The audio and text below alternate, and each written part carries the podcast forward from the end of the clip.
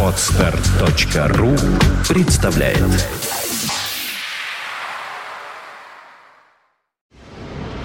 You are listening. You're listening to Internet Radio Fontanka FM. «Экипаж» на Фонтанка FM.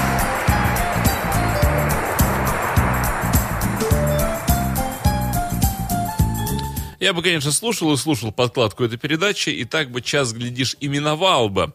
Но наступила неумолимо среда, наступили 7 вечера, в студию пришел этот человек, который, ну, не может почему-то не приходить в среду в 7 вечера, я не понимаю, у него дел, что ли, других нет. Андрей Меньшенин уселся напротив меня, говорит, включите ему и запись, и звук в наушниках, и все ему включите, и сделайте так, чтобы он мог вести эту передачу в эфире программы «Экипаж». Привет, Андрей. Привет, Дмитрий. Да, на самом деле ты наверняка не подозреваешь, но в авиации жесткая дисциплина. Если назначено на 7 вечера, значит в 7 вечера все должно и состояться. По поводу, кстати, списка, который ты перечислил, включить то, включить это, я думаю, тебе поможет так называемая, так называемая, называемая контрольная карта проверок. Чек-листа называется. поможет мне. Помнишь, песня была Да, советская? но нет. Э, Между нами по- Э, Сегодняшняя передача, между прочим, дорогие радиослушатели, может быть, вы еще не знаете, она будет э, посвящена э, Так. восточной авиации, а именно коврам-самолетам, с устройством этого прибора, его подъемной силе, способом управления, джином как таковым в качестве э, пилотов сложности с увольнениями джинов э, и невозможности принять компаниям джинов из других стран и так далее, и так далее. Вот с чем пожаловал сегодня Андрей Меньшенин. Наверное, в, в своих фантазиях, Дмитрий, но, но нет, не сегодня. Сегодня Почему не сегодня? Сегодня у нас, во-первых, во- вообще-то вдвойне праздничная э, программа, вдвойне праздничный выпуск. Во-первых, 7 мая, День радио, с чем я тебя и поздравляю. Спасибо. Я тебя тоже, ты имеешь Спасибо. прямое отношение к этому. Как оказалось, я сегодня, Да. кстати, первый раз для себя осознал, что действительно я какое-то отношение вот к этому э, имею. э, раз, да, я оказался внутри. Вот. А во-вторых, как ты понимаешь, 9 мая на носу. На а- носу, ну, и весь мир празднует 8 мая, День Победы. И, Да, как- как но ты у нас, понимаешь, у нас 9 и парад победы, и для многих да. авиаторов... Я к э, чему говорю, что уже завтра э, можно совершенно смело и... э, Отмечать. с- да, с полными основаниями на то отмечать этот великий праздник. Ну, все-таки, наверное, да, но я все подвожу к тому, что 9 мая будет парад на Красной площади, и, конечно, меня больше интересует авиационная часть этого парада. Она в этом году будет особо масштабная, о чем мы сегодня поговорим. А каков масштаб будет? Э, Один будет, к скольким? будет велик масштаб, 1 к 69 будет масштаб в этом году. Вот, но на самом деле сначала, э, в начале передачи я хотел бы пройтись по новостям, самым интересным, которые случились вот за это время. А, ну и сразу э, уже, наверное, по традиции вначале ударю э, по э, твоей впечатлительной нервной системе большой цифрой. Росавиация получит 707,2 миллиона рублей на улучшение транспортного обеспечения Крыма. Такое вот распоряжение э, подписали. Субсидии и межбюджетные трансферы предоставляются на организацию перевозок пассажиров в прямом смешанном сообщении на территорию Крымского федерального округа, в обратном направлении, что важно. Э, мероприятия по строительству и капитальному ремонту объектов аэропорта Симферополя, мероприятия по реконструкции морской железнодорожной автомобильной паромной переправы в морском порту Керчь, и э, обеспечение доступности воздушных перевозок пассажиров в Симферополь и в обратном направлении. 707 миллионов рублей, Дмитрий. Вот такая большая цифра э, будет выделена на улучшение, на то, чтобы ты, вот, Дмитрий, мог бы долететь э, в Крым и там, соответственно, например, попасть в какой-нибудь Симферополь по каким-нибудь делам. Как ты это любишь. А, Вот. Но, между прочим, эм, э, летал я в Крым, помнится. и- Неужели? И, аккурат в Симферополь. Эм, аккурат э, приземлялись мы там. И, И выходили- даже приземлились. Да, выходили из аэропорта. Вот, и смотрели на этот самый Крым. И он мне всегда нравился.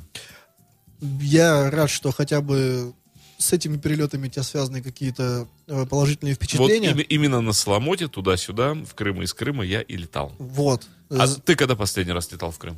э, я не летал в Крым. А о чем мы здесь тогда вообще с тобой разговариваем? Только что выясняется, что Дмитрий Филиппов, который, по словам Андрея Меньшенина, не летал никогда на самолетах и Я такого не говорил. хочет этого делать, Вот оказывается, летал в Крым и из Крыма. Не получилось А пока. великий ведущий авиапрограммы Андрей Меньшенин не летал на самолете в Крым.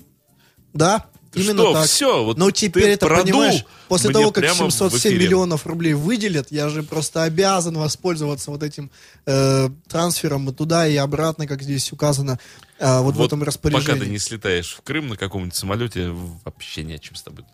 Но ты еще скажи, что нет, нет смысла продолжать вести передачу, пока да вот нет, не ну мы так, конечно, ее поведем вяло. Ты представляешь, какое теперь язвительное пренебрежение будет всю передачу у меня в глазах. И, Я как- думаю, как каждый раз, собственно. как Александр Сергеевич писал, какая мина на челе, Да, вот. какая мерзость в ней закрыта. Но я собираюсь, да, слетать обязательно. Надо же посмотреть, куда уйдут все эти деньги. Надо э, слетать и убедиться Так ты лично. их все и пролетаешь, я чувствую. Все 707 миллионов, думаешь? Ну, ты да, ты можешь. Ну, я, да, я могу. Но посмотрим. А Вот, не поверишь, но вот помимо того, что сегодня день радио, еще одна замечательная дата, на этот раз авиационная сегодня случилась. А, наша питерская авиакомпания «Россия» сегодня отмечает 80-летие. Обалдеть. Представь себе, какой юбилей. На самом деле, не знаю, в курсе ты или нет, но э, с- в начале всего было авиапредприятие Пулково, которое, это была такая авиакомпания, ну, наверняка ты ее застал еще, когда на самолетах было, собственно, написано слово Пулково, и летали Ту-154 там. Э, в целом э, был даже э, флот расширен до Ил-86, это вот эти огромные четырехмоторные самолеты, четырехдвигательные, которые, к сожалению, потом долго стояли на приколе, и в итоге один из них сейчас стоит на площадке Хилли Драйв у торца 10 А левой что, полосы. 86-е больше не летают? Нет, 86 даже 96 больше не летают, Ил-96 последний э, вывели А почему? А, ну, вопросы, собственно, господину Савельеву, гендиректору Аэрофлота. Официальная причина указана, что они не экономичны. Хотя э, слышал я много разных доводов и аргументов, что это не так, что на самом деле они экономичны, но есть другие, скажем так, менее очевидные причины, почему им выгоднее летать на иномарках, а не использовать российские и советские самолеты. Вот, э, верну, если возвращаться к авиакомпании «Россия», было вот такое мероприятие Пулково, потом впоследствии э, объединились с э, государственной транспортной компанией «Россия», которая в тот момент базировалась во Внуково, и получилось э, объединенное такое авиапредприятие, которое называлось ГТК «Россия», и уже после этого оно было пере- э, переобразовано в ОАО «Россия». Собственно, сейчас эта самая авиакомпания «Россия» и летает. Основной флот, основной тип ВС во флоте России – это Airbus 320 а, вот, также есть Боинги 767 300 несколько штук. э, И вот наверняка ты опять не в курсе, Дмитрий, но примерно, если не ошибаюсь, пару лет назад, могу вот дату путать, но на самом деле не суть. Э, 51% акций ОАО России был куплен Аэрофлотом, поэтому Россия это теперь еще одна э, дочерняя компания Аэрофлота по сути своей. Тем не менее, 80 лет это приличная дата. Немногие авиакомпании российские, советские смогли дожить до такого э, возраста, поэтому я надеюсь, что эта авиакомпания просуществует еще много-много лет и будет нас возить э, во всех направлениях и будет расширять свою маршрутную сеть и свой авиафлот. Вот. Еще к хорошим новостям. Знаешь ли ты, как часто р- рождаются дети на борту во время полета, Дмитрий? Да все время. Нет. Как не полет, так... На самом деле очень редко, и вот один из таких редких рейсов э, случай- случился буквально на днях. Авиакомпания «Полярные авиалинии», э, собственно, самолет Ан-24, знакомый тебе, совершал рейс по маршруту Зырянка-Якутск. Вот такие, понимаешь, наши места. Э, И вот во время этого полета пассажирка Ирина Василькова, 89 года рождения, как указывается в информации, родила не одного, а целых двух новых пассажиров. Собственно, в воздухе все, видимо, и произошло. То есть они сразу же оказались безбилетниками. Да, и они сразу оказались в воздухе, что важно. То есть, понимаешь, это вот тот редкий случай, когда вроде бы как бы еще не на земле. На полпути, так сказать, застряли. А, вот. В итоге бортпроводница, собственно, приняла боевое крещение, зовут ее Кристина Кондратьева, и она непосредственно участвовала в процессе родов, всячески поддерживала Ирину и помогала акушеру. Э, Для подобных экстренных случаев, как ты знаешь, Дмитрий, на борту самолета всегда находится полностью оснащенный медицинский набор для И оказания... акушерка. Нет, вот, к сожалению, а- надо- акушерки в комплекте не идет. Жалко. Хотя Надувная. да, даже надувной нету. Даже автоакушерки нету. Ну, как есть автопилот. Это упущение. Ну, хотя бы э, компьютер с интернетом, как принимать роды. Ну, кстати, вот на новых самолетах, э, в том числе российских авиакомпаний, стал появляться беспроводной интернет, но говорят, что очень дорогой. Я уверен, что на самолете Лиха беда начала. этой и- авиакомпании не было Андрей, интернета. нет, я думаю, что все развивается, и скоро весь самолет будет опутан интернетом. И, И можно будет рожать. конечно, все что угодно можно будет. Ну, наверное. На самом деле не самый плохой, наверное, способ. Лучше, чем где-нибудь в В диких, пустыне. в диких местах, в диких местах. Вот. а, что еще из новостей? Из новостей у нас еще такой момент, э, как ты понимаешь, 9 мая э, приближается э, очередная годовщина Дня Победы, и традиционно э, российские авиакомпании устраивают специальные акции. В частности, авиакомпания ЮТР э, в этом году продолжает свою круглогодичную действующую акцию «Ветеран». А, собственно, по условиям этой акции компания предлагает участникам Великой Отечественной войны один раз в год в любое удобное время воспользоваться бесплатным перелетом по маршруту туда и обратно. Или в любую сторону э, по, опять же, любому маршруту этой самой авиакомпании. Для оформления билета необходимо всего лишь предъявить паспорт гражданина РФ, удостоверение участника, инвалида или ветерана Великой Отечественной войны. Э, Кроме того, для лица, сопровождающего пассажира-ветерана, предусмотрен льготный тариф со скидкой 30%. Я знаю, кстати, что э, в прошлом году, если не ошибаюсь, еще э, авиакомпания Трансайр устраивала, вот, по-моему, один день у них был такой, когда можно было бесплатно ветеранам летать, опять же, в любом направлении, то есть, и при этом их еще и поздравляли во время рейсов. Э, Гера Филатов комментирует предыдущую нашу новость про двойню, говорит, что родились на борту самолета будущие кары. Хм, я надеюсь, что они все-таки э, будут более успешны в покорении воздушного пространства, чем этот древний грек, потому что, как мы помним, закончил он не очень хорошо в итоге. Э, с посадкой у него проблемы возникли. Вот. э, Что касается, собственно, парада 9 мая, то в этом году, как я уже анонсировал в самом начале, это будет очень масштабная авиационная часть э, этого парада в Москве. На Красной площади в воздухе окажутся 69 воздушных судов. Собственно, вот их количество синхронизировано определенным образом с вот этой годовщиной, которая ожидается. Интересная особенность в этом году э, в связи с э, новоприобретенной территорией России э, основная, получается, часть парада на самом деле будет в Крыму. Вот. И э, получается, что из-за этого пострадала авиационная часть в некоторой степени в Москве. Э, поэтому, ну, опять же, здесь э, спорный вопрос, пострадала ли. Э, все дело в том, э, что две самые наши знаменитые группы высшего пилотажа, это «Русские витязи» и «Стрижи», в связи с празднованием и с проведением парада в честь Великой Отечественной войны, победы в ней, они, собственно, перебазировались все в Крым, и основные это полеты у них будут в Севастополе проводиться. Э, Как ты понимаешь, в связи с этим количество самолетов в Москве резко уменьшилось, и вот до цифры 69 не дотягивало никаким образом. И поэтому было принято решение добавить звено из четырех боевых вертолетов Ми-35. Ранее они в параде никогда не участвовали, так что можно а, сказать, что это вот самый уникальный такой случай их увидеть а, в воздухе. Это новейшие вертолеты наши ударные. Вот. И э, было добавлено еще одно звено из э, пяти самолетов э, Су-25. Это наши штурмовики, тоже знаменитые, э, которые принимали участие, пожалуй, во всех современных конфликтах, прошли они свое боевое крещение в Афганистане, успешно действовали э, в Чечне и, собственно, э, вот во время э, пятидневной грузинской войны в 2008 году также без них было бы никуда.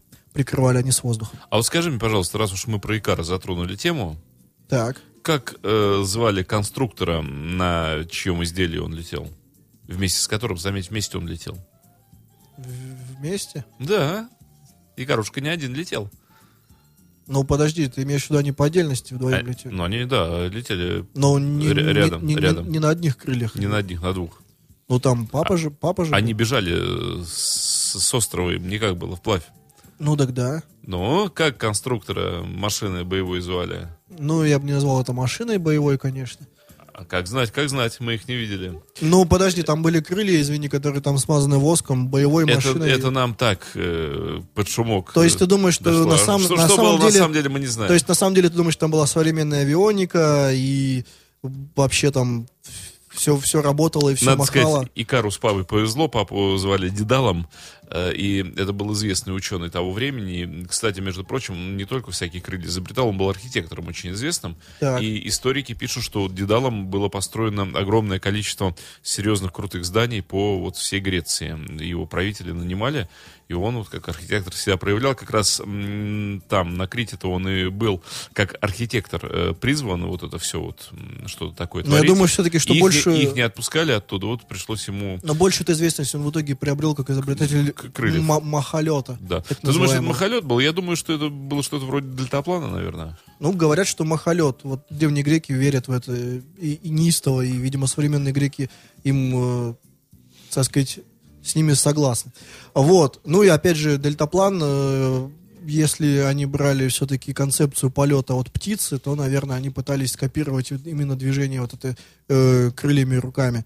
А все-таки не жесткое крыло, которое, как ты знаешь, уже э, было распространено позже.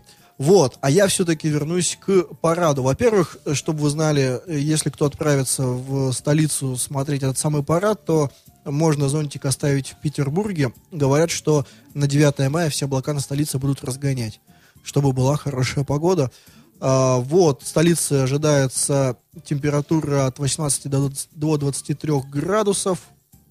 Э, Хотя вот в каких-то там областях не исключены небольшие кратковременные дожди, но в центре, Петер- э, хотел сказать Петербурга, но в центре Москвы на Красной площади точно облаков не будет, чтобы точно было хорошо видно э, всю вот эту и воздушную, и наземную часть. Хотя, опять же, когда общались с э, летчиками, которые непосредственно участвуют в этом авиапараде, они говорили, что есть три сценария проведения воздушной части парада при разных погодных условиях. И летать они были бы готовы ну, почти при любой погоде. Лишь бы все-таки сохранялась минимальная видимость, и нижний край облаков позволял безопасно пройти над зданиями в Москве. Вот. а, Ну, давай о коврах самолетах, ты уже, а то смотри, э, треть передачи уже прошла, мы еще ни слова не сказали. я думаю, нам сейчас нужно уйти на музыку какую-нибудь. Какую музыку? замечательную, а Никак- потом уже нет вернуться. такого пораженчества, бегства Это не Э, бегство, Дмитрий, это логический переход, согласно плану. к плану. Да. Я не готов уводить тебя на музыку. Говори еще что-нибудь про самолет. Между прочим, тебя вот поправляют, говорят, что лабиринт э, Минотавра он построил. Ну, так я и говорю, он был на Крите. Ну, Я, наверное. я об этом и сказал, что меня поправлять. Ну, Так. ты там про здания какие-то говорил. Он еще, он кроме лабиринта построил много зданий по Греции, и греки это хорошо помнили, о чем историки и излагают. А еще- Что бы такое поставить эти, ну что-то ничего такого вот прямо, чтобы душа свернулась, развернулась, я не вижу. Ну давай стрейкетс веселенький поставим, ну что, раз. Давай на твой вкус что-нибудь. Да, тут ничего не вкусное на мой вкус. Вот пусть стрейкетс играет.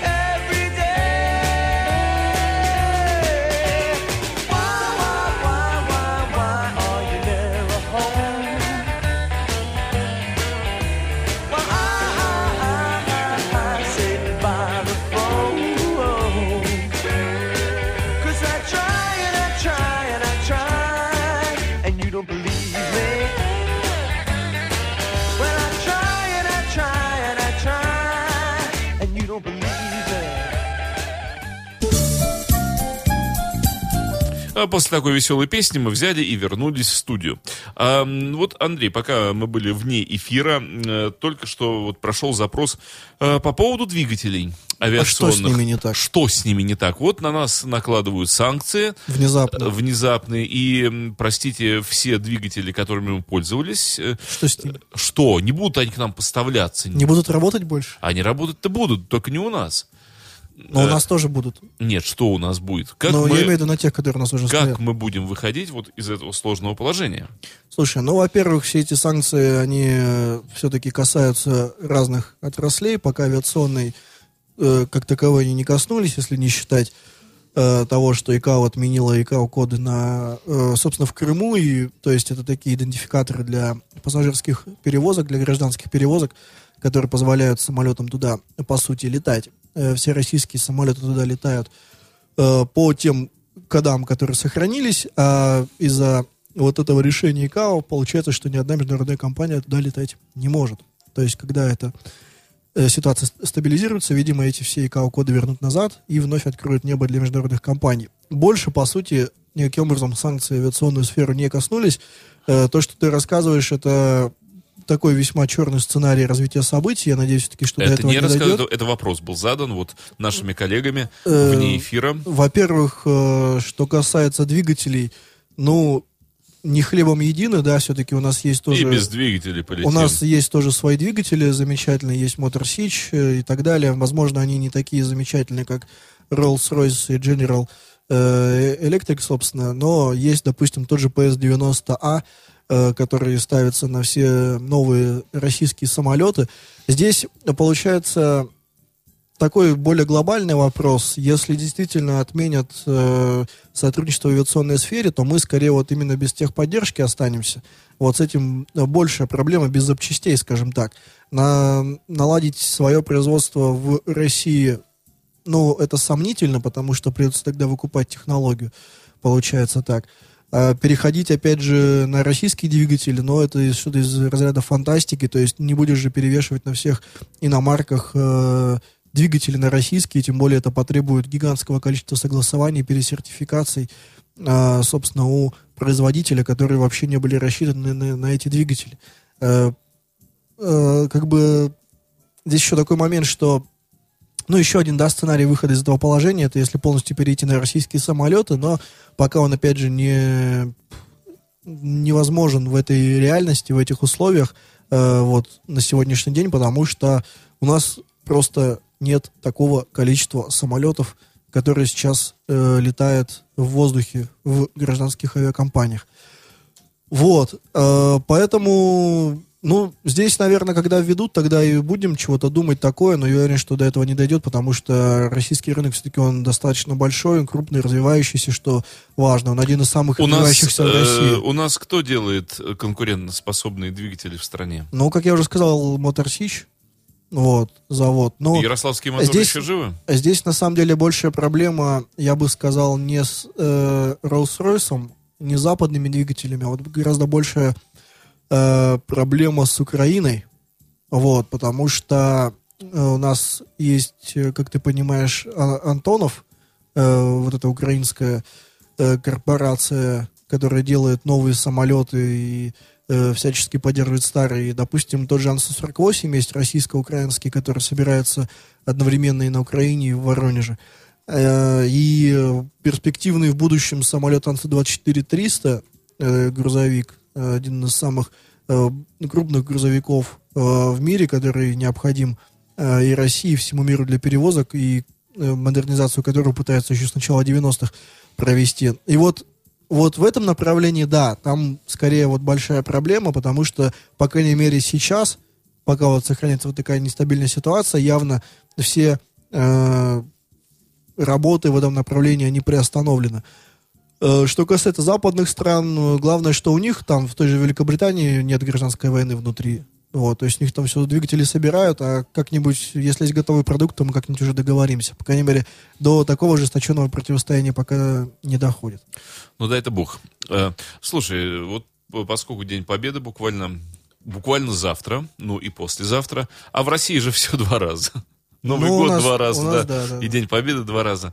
Э, Наверное, может быть, как-то коснемся, ну, может быть, не так подробно, но хотя бы поверхностно, э, истории военной авиации. Ведь э, Советский Союз тогда э, преодолел очень большое расстояние в плане качества военной авиации от 41 года к 45-му, да?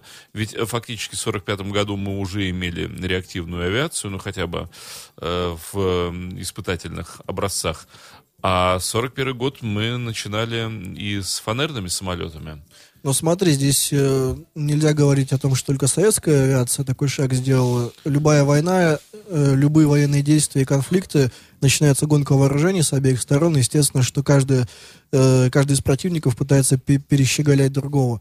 Э, поэтому понятно, что там э, какими-то нереальными темпами начались срочные разработки. То есть, когда мы уже оправились от первого удара, когда начали, э, когда уже, видимо, после, я бы так сказал, наверное, Хотя, бит- ты знаешь, битвы и- под Москвой. извини, пожалуйста, но к началу войны, по статистике, мы превосходили Германию по количеству самолетов. Да, но как ты понимаешь, после 22 июня мы резко перестали ее превосходить по количеству Нет, самолетов. э, там не так много у границы накрыло. Э, Конечно, много, но...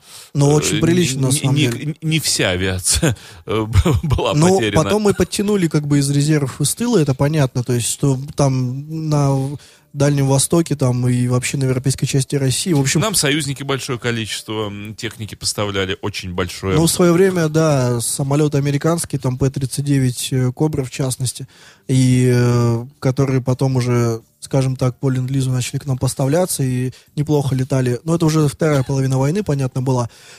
Вот, э, первая часть, э, ну, здесь, наверное, самые, самые знаменитые это истребители наши легкие, такие, если на них посмотреть, они выглядят, знаешь, как просто двигатель, которому приделали крылья и кабину сверху. То есть это, по сути, такая летающая бочка, это вот и 15, и 16, вот эти Ишаки. маленькие, маленькие, да, вот эти истребители, которые, ну, действительно, они были не очень хороши по управляемости с а точки зрения... знаменитый Ла-5, А, Ла-5, да, летающие гробы такие, вот в какой-то степени. ну, они не очень гробы, он такой как раз э, верткий был. Ну, возможно, да. И Ил-2, штурмовик, самый основной наступательный в плане э, тех самолетов, которые, э, скажем так, наводили ужас на э, колонны наземные немецкие. На иноземные колонны, я на, бы сказал. на иноземные, да, что важно.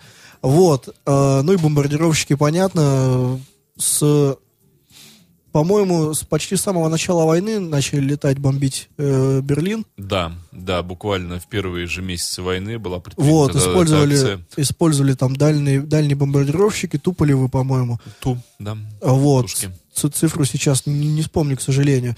А, потом, э, на самом деле, здесь э, я бы, наверное, отметил такой момент, что морская авиация у нас э, в тот момент, она так далеко задвигалась, но как раз к концу войны оказалось, что вот э, без нее-то битву на море невозможно выиграть. Конечно, это э, первое понимание пришло после того, когда Ну, американцы это поняли первые. когда в войну вступили Япония и США, когда атака на Перл-Харбор, когда э, все, по сути, сражения на Тихом океане, в акватории, они все в воздухе проходили. На самом деле, под- когда огромные толпы самолетов с обеих сторон встречались, и там э, крупномасштабные воздушные баталии проходили, и после этого оказалось, что самолеты более чем эффективны в борьбе с кораблями. Э, у нас в этот момент все-таки морская авиация задвигалась. Во-первых, не так э, масштабно мы на море воевали. Э, во-вторых, э, в принципе, ну, не было такого понимания, что вот э, какие-то самолеты, которые базируются на берегу, они не могут, во-первых, долететь никуда толком. То есть они только в прибрежной линии, ну, в прибрежной акватории могут летать и что-то там, либо как разведчики использоваться, либо э, как там небольшие бомбардировщики пикирующие. Но а потом, на самом деле, уже с э, ходом эволюции, с ходом развития дальности и э, грузоподъемности самолетов сначала э, появились и торпедоносцы, и пикирующие бомбардировщики, и потом вот самолеты начали э, играть на море главенствующую роль и атаковать э, корабли и так далее. Э, Естественно, та же Великобритания, когда, например, воевала с материковой частью вот о- оси, скажем так, вот с Германией, то, естественно, все бои над Ла-Ма- в Ла-Манше тоже, они все накрывались всегда сверху. Под прикрытием авиации они, как правило, проходили. Вот. а, что касается наших э, самых таких основных самолетов, которые вошли в историю, но здесь, э, наверное, нет такого самолета вот из тех, что выпускался и использовался в боевых действиях, который бы нельзя было назвать легендарным, там, незнаменитым, забытым или так далее, потому что, по сути, э, те полеты, э, которые выполнялись, каждый из них э, э, большая часть из них, подавляющая часть, они были героическими, и Слушай, там а ты не в каждом помнишь, втором был подвиг. а, вот в фильме «Бой идут одни старики», они на чем летали? Что это за самолеты у них были? Слушай, вот надо на самом деле посмотреть, так вот сейчас не вспомню. Я помню, когда он там мессер пригнал, помнишь? Ну, это понятно, Махнулся не глядя. Да, да, да. А вот э, наши-то, вот то, что у них стоят там, они постоянно в них запрыгивают. Да, да, да, И- да. и взлетают. Надо, надо посмотреть, на самом деле. На чём- Илюшиных каких-то они, что ли? Да нет, не факт. Не факт. Там может быть Вот, дорогие на- радиослушатели. на, на яках. И Если кто-то из вас помнит, Да, кстати, э, напишите. фи- фильм помнят все абсолютно, но если из вас кто-то помнит, а именно конкретно на каких самолетах э, взлетали наши м, асы э, вместе с Леонидом Быковым во главе, э, то вот, э, да, капитан, То- капитан то- то пишите. Титаренко, если я правильно помню, да? Ну да. Как там, пе- первое музыкальное? Да, да, э, вот, э, то, пожалуйста, напишите, да, на каких самолетах бились наши славные летчики. Кстати, ты вот э, каких помнишь наших асов э, военных? Э, Бу-бу-бу-бум. Ну, Кожедубов, Вот э, все вспомнили, да, Кожедуба и Гастелло. Гастелло, но это подвиг, да. Колонну с собой он накрыл. Слушай, на самом деле, я тебе скажу, что даже, наверное, действительно надо, надо быть хорошим знатоком кино или авиации, чтобы вспомнить таких самолетов, потому А что даже, смотри, кстати, даже Википедия не помогает. Ведь фильм «Небесный тихоход» э, был снят еще во время войны. И видишь, тогда уже заслуги э, вот этих кукурузников, так э, не кукурузники даже, наверное, это все-таки... Ты имеешь в виду все-таки истребители или Нет, вот ночные эти бомбардировщики. по, по два? Да, конечно же, девичьи экипажи вот эти вот женские. Ночные ведьмы. Да. А знаешь, почему ведьмы? Ну, конечно, на метлах летали, потому что шороху наводили. Нет. Почему ночные ведьмы именно? Что ты имеешь в виду? Я- Ну почему их назва- наз- Ну, назвали они на- по ночам летали, потому что эти самолеты... Дело, э, де- дело, вылетали дело на- не в том, что по ночам многие летали. Там каждую ночь боевые вылеты были. Почему именно их ночные ведьмы назвали? Ну, Они когда заходили на цель, они заходили бесшумно. Потому что они в пикировании выключали двигатель. да, да, но это я знаю, да, что пикирование происходило без звука. То есть они двигатель вообще Да, выключали. да, да, он набред на... Но он в пикирующем... и, а, поэтому у него вообще не- невозможно было... Они из ниоткуда возникали. То есть из темноты просто появлялись самолеты, сбрасывали бомбу, включали двигатель и И улетали. уходили, да. Ну, та часть, которая из них могла это сделать. А, вот. А, слушай, если опять же из боевых вспоминать, то ну, здесь истребители, вот все идут там, начиная с Як-1, э, и, опять же, бомбардировщики различные, там, начиная от самых первых, там, вот этих э, гигантских четырехмоторных, вот, и, опять же, да, в конце все-таки эта роль перешла штурмовикам, там, Ил-4 впоследствии э, появился. Если вообще брать э, военную авиацию, то, наверное, я бы сказал, что большее развитие она получила ну, понятно, то есть, да, что это был переходный период во время, во время Великой Отечественной войны, но все-таки большее развитие она получила уже после, когда вот это пошло покорение неба, реактивная авиация, Ну, Миги, когда первые появились, Ми- да. МиГ-15, да, 15-16. и да. вот эти, вот эти вот все самолеты на- начали летать. А, там Ту- Ту-16, в частности, который стал прародителем э, Ту-104 первого реактивного э, пассажирского самолета. Вот. а, поэтому здесь у каждого, кто летал в тот момент, э, у каждого даже историка наверняка есть какой-то свой любимый самолет, э, который тем или э, другим превосходит э, своих сотоварищей. Э, Если, опять же, смотреть шире, не только на советскую технику, то, конец, то конечно, вот э, там Б- БФ-109, э, немецкие истребители, э, абсолютно легендарные тоже самолеты, которые, э, ну вот с точки зрения технических характеристик, тактико-технических характеристик, они были одними из самых совершенных в тот момент машин с мощными двигателями, и они были э, маневренные, и, в общем, действительно, они превосходили э, первую, в первых схватках, они превосходили все, что тогда было у Советского Союза, по сути. Вот, если брать союзников, то, э, конечно, спидфайры у Великобритании, ну и потом, когда Америка уже подключилась, аэрокобры начались, а, вот эти вот э, те поставки, которые в Россию. Ну и нельзя, э, конечно, забывать э, тяжелые бомбардировщики, уже которые под конец войны, это летающая крепость Б-29, которая, по сути, поставила жирную точку в окончании войны, сбросила первую атомную бомбу на японский город. И, э, как ты понимаешь, этот э, самолет потом впоследствии был скопирован, э, собственно, советскими конструкторами, э, причем настолько точно, я вот знаю историю, что первоначально было два самолета поставлено. Ну, то есть там один, по-моему, у нас э, приземлился э, в тот момент э, вынужденно, у него как, его подстрелили. А, вот, и он как бы таким образом попал к нам в руки. Тогда это была почти секретная разработка США. А второй нам уже после э, победы, после окончания войны нам передали э, в руки там по какому-то соглашению союзническому. А, и вот, собственно, этих двух самолетов их э, вполне хватало для того, чтобы скопировать полностью. Да, они были, я свой. знаю эту историю, они были развинчены до гайки, до болта, перерисованы абсолютно Да, все, там вплоть, есть- вплоть до, до абсурда, когда там что-то было внутри покрашено разной краской. Не-не-не, там, там э, дело в том, что там один из пилотов э, того бомбардировщика, который нам передали, он забыл в салоне фотоаппарат Лейка. И он висел у него на крючке в салоне. И вот в каждом самолете, который у нас выпускался, висел на том же крючке. Фотоаппарат. Он не- неизвестно зачем, просто человек забыл этот фотоаппарат. Но, тем не менее, до По, ком- последней... по комплектации должно быть. Да. Нет, а там было еще смешнее. Там часть была просто краски не хватило, и так вот по диагонали было покрашено одной краской и другой, ну просто потому что тупо не хватило. Так вот во всех этих самолетах наших вот так же это все выкрашивалось, потому что надо, типа. Ну, на самом деле, здесь, э, наверное, правильный был подход, когда не знаешь технологии, лучше тупо, Спирать полностью. лучше тупо повторять, чтобы мало ли и где-нибудь Ты там... знаешь, вот э, надо накосячить. сказать, что у нас это практиковалось в Советском Союзе абсолютно во всех областях. И до самых последних дней СССР.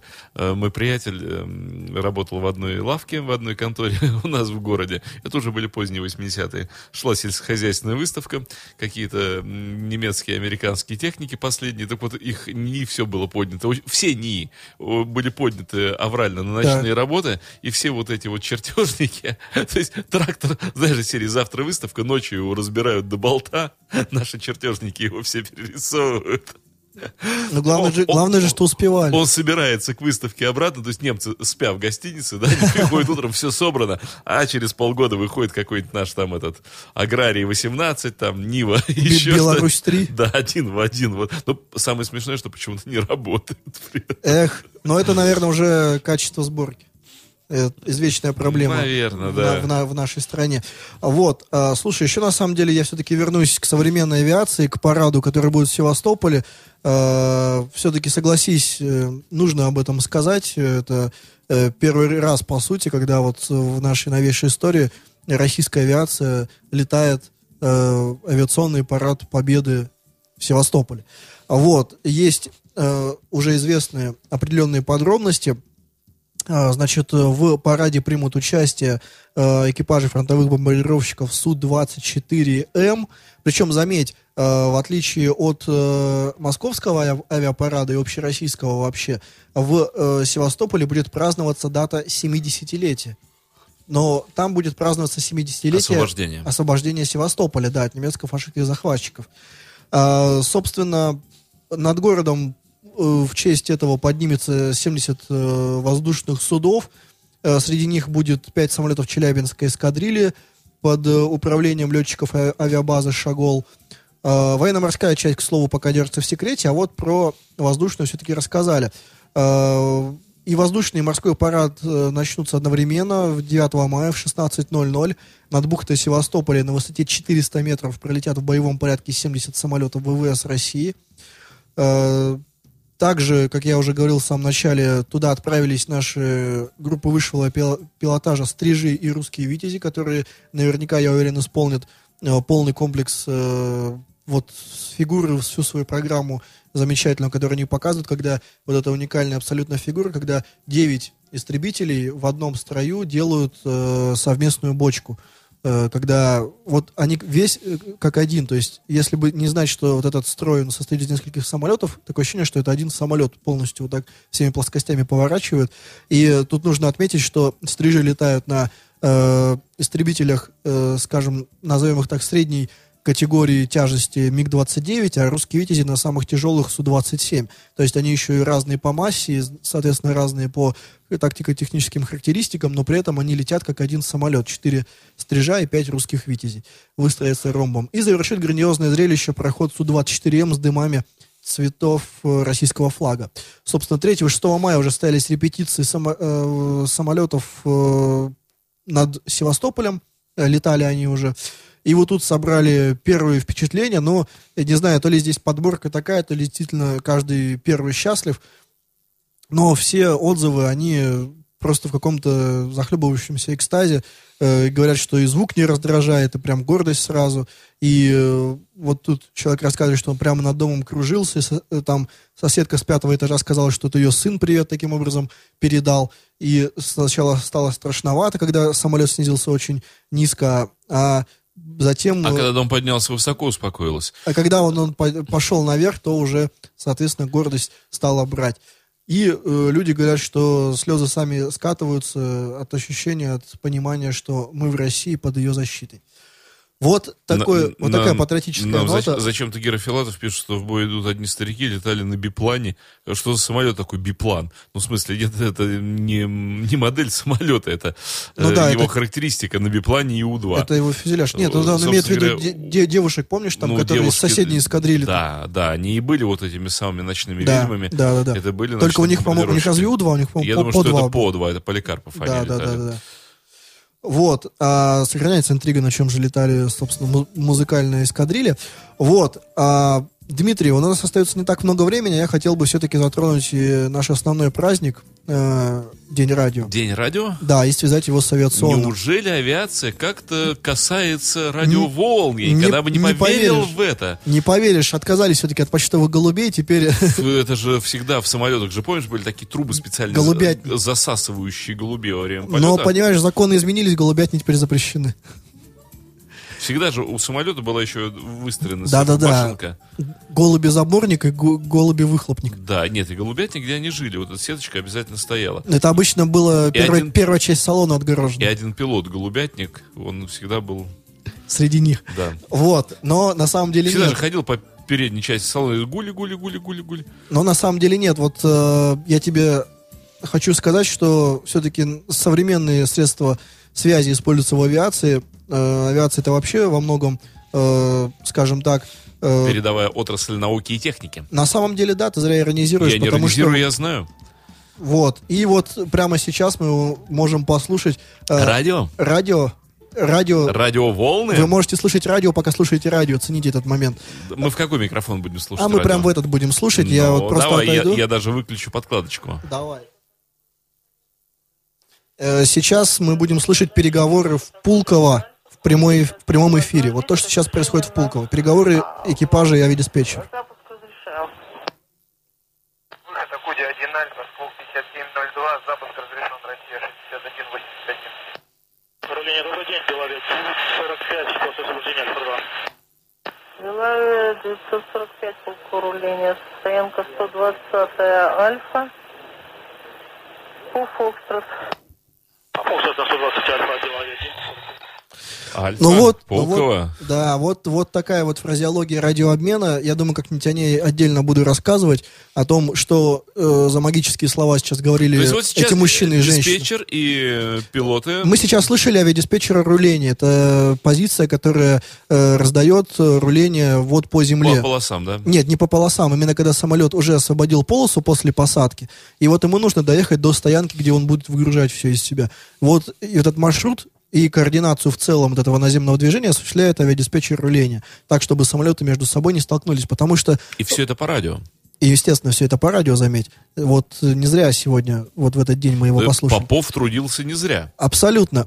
Вот. Э, Кстати, я тебе хотел сказать, что понты, в частности, которые используются в а, автомобильном движении, э, в авиации абсолютно не действуют. У нас даже не прописаны вообще никакие приоритеты. У нас нет, например, помехи справа, и самолет не обязан пропускать Пропускать, другого. Да. То есть э, только вот авиадиспетчер И в должен жилой сказать. зоне скорость не больше 20 Не-не-не, километров. можно- Самолет может мчаться все 120. Нет, ограничения по скорости есть. Э, Есть э, специальные рулежные дорожки, которые идут параллельно. Если мы сейчас только про Пулково говорим, которые идут параллельно полосе. Они называются магистральные, то есть как это что-то вроде основной дороги. Э, И там ограничение 30 узлов. Это что-то в районе 60 км в час получается. А по перрону и по стоянкам ограничение 20 узлов. Это что-то в районе 40 км А скажи мне, пожалуйста, пилот самолета обязан права на вождение самолета иметь с собой всегда и техосмотр, потому что, ну, если вдруг сотрудник авиаслужбы остановит его где-нибудь посредине воздушного пространства, э, должен ли он ему предъявлять вот это все там, Не поверишь, даже страховка должна быть с собой. Там на воздухе, да? Ну, из кармана, да. То есть он останавливает, говорит, ваши документы, и тот как бы должен весь пакет ему предъявить. Еще и сообщить, сколько у него там пассажиров и так далее. Вот э, так вот все сложно. А давай песенку послушаем. Э, ну, давай. У меня есть просто хороший Клифф Ричард. А, Ты решил под конец еще одну песню поставить? да. Хорошо, давай. Не хочешь? Ну, давай. Что с тобой делать? Я, Пра- в принципе... пра- праздник же. Ну, тем более праздник.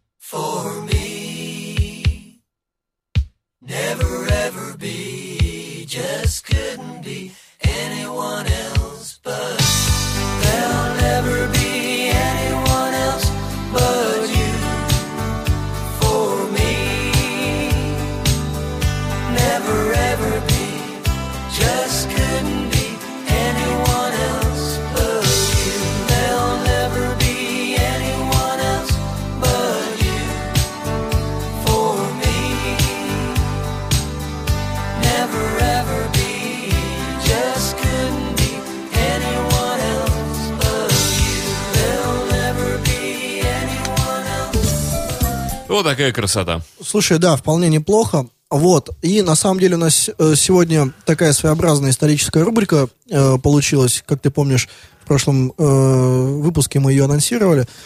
Вот, э, и я думаю, в этом выпуске ее стоит продолжить. Итак, 9 мая, что же случилось сегодня, кроме непосредственно Дня Победы, о котором мы уже весьма подробно поговорили. 9 мая, если касаться чисто авиационных дат, э, произошло одно знаменательное событие. В воздух в 1962 году впервые поднялся летающий кран. Это огромный вертолет Сикорский С-64. Э, Использовался и используется он до сих пор. Это уникальная машина. Он может использоваться, во-первых, э, как э, авиационный кран, то есть поднимать э, крупные негабаритные грузы. Он очень такой э, своеобразной конструкции внешнего вида. При этом э, вот в этот отсек, куда могут крепиться различные грузы, если э, он их э, цепляет не на внешней подвеске, а как бы забирает в себя, э, в этот отсек также может э, крепиться емкость с водой, и в этом случае он будет уже использоваться как пожарный вертолет. Всего было произведено около 110 машин. Э, вот, Э, соответственно, для многих различных э, уникальных операций он используется. Э, в частности, сейчас он работает в трех странах: в Италии, в Корее и во множестве э, мест в США. Чтобы вы не обманывались, ну, наверняка, может быть, знаете, Сикорский, несмотря на такое очень э, похожее русское произношение, это все-таки американский э, производитель вертолетов, который туда эмигрировал. Да, мы знаем все про Давно. Сикорского. Ты знаешь все про Сикорского? Конечно же. С Туполевым они друзья были. О да, о да. Вот, э, вот этот, значит, авиакран, он, э, экипаж его состоит из трех людей. Э, там, как правило, во-первых, пилот, естественно, со вторым пилотом сидит, и плюс еще один инженер, э, который бывает даже обычно летает спиной вперед. То есть у него такая кабина, как вот представьте, у башенного крана есть кабина крановщика. Вот у него что-то вроде такого э, оборудовано в кабине пилотов. То есть он у него стеклянная стена, и он видит э, все э, грузопогрузочные работы, которые производятся. Вот, высота э, вот этого вертолета около 6 метров, э, диаметр одной лопасти 21 э, метр, такая вот здоровенная штуковина.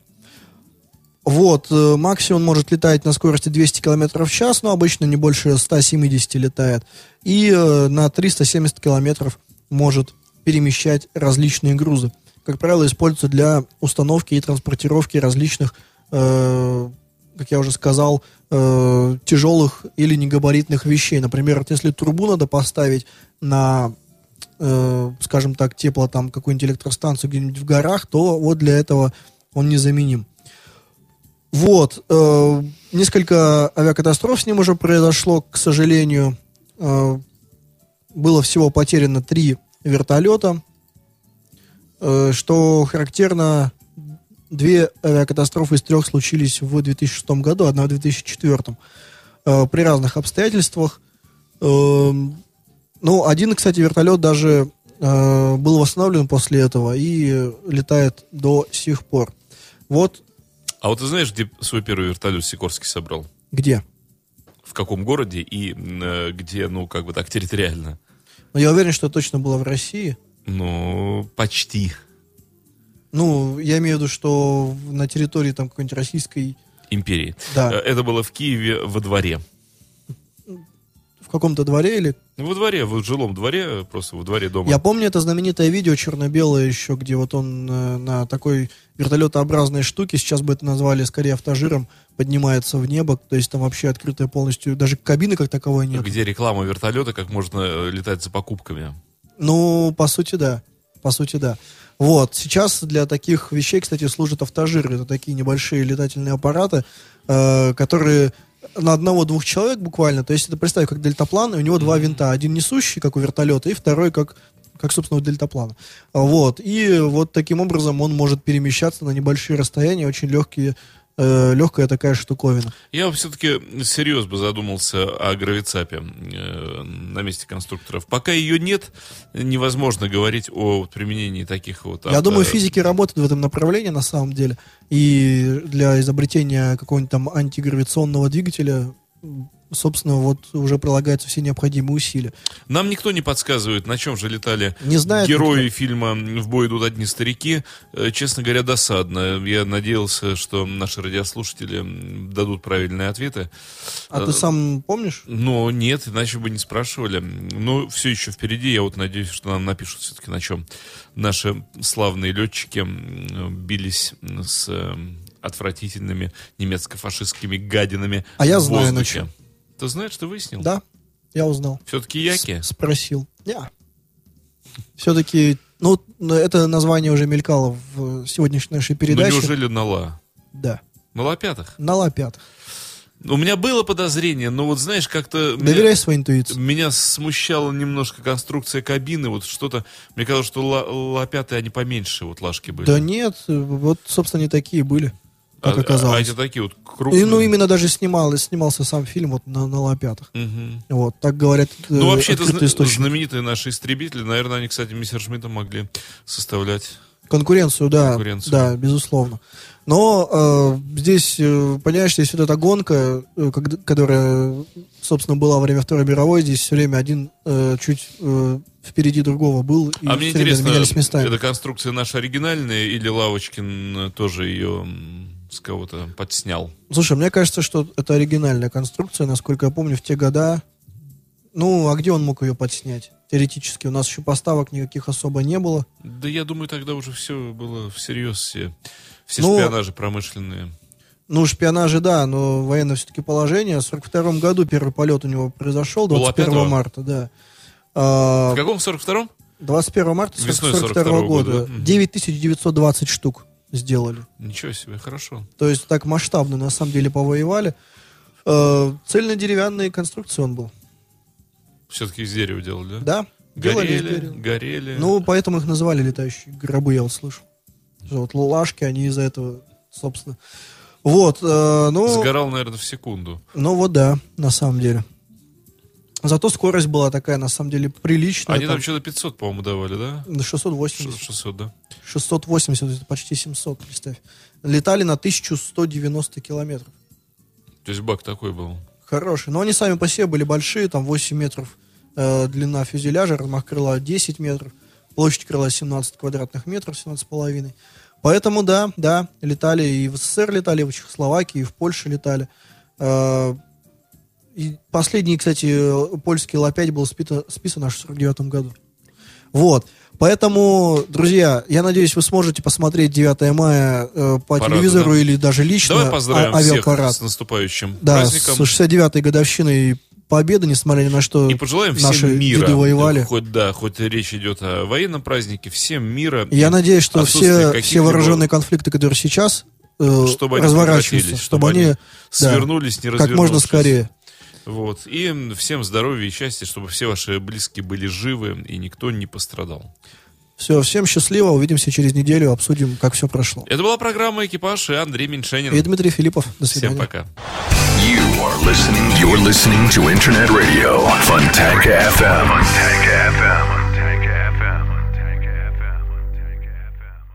FM. Скачать другие выпуски подкаста вы можете на podster.ru.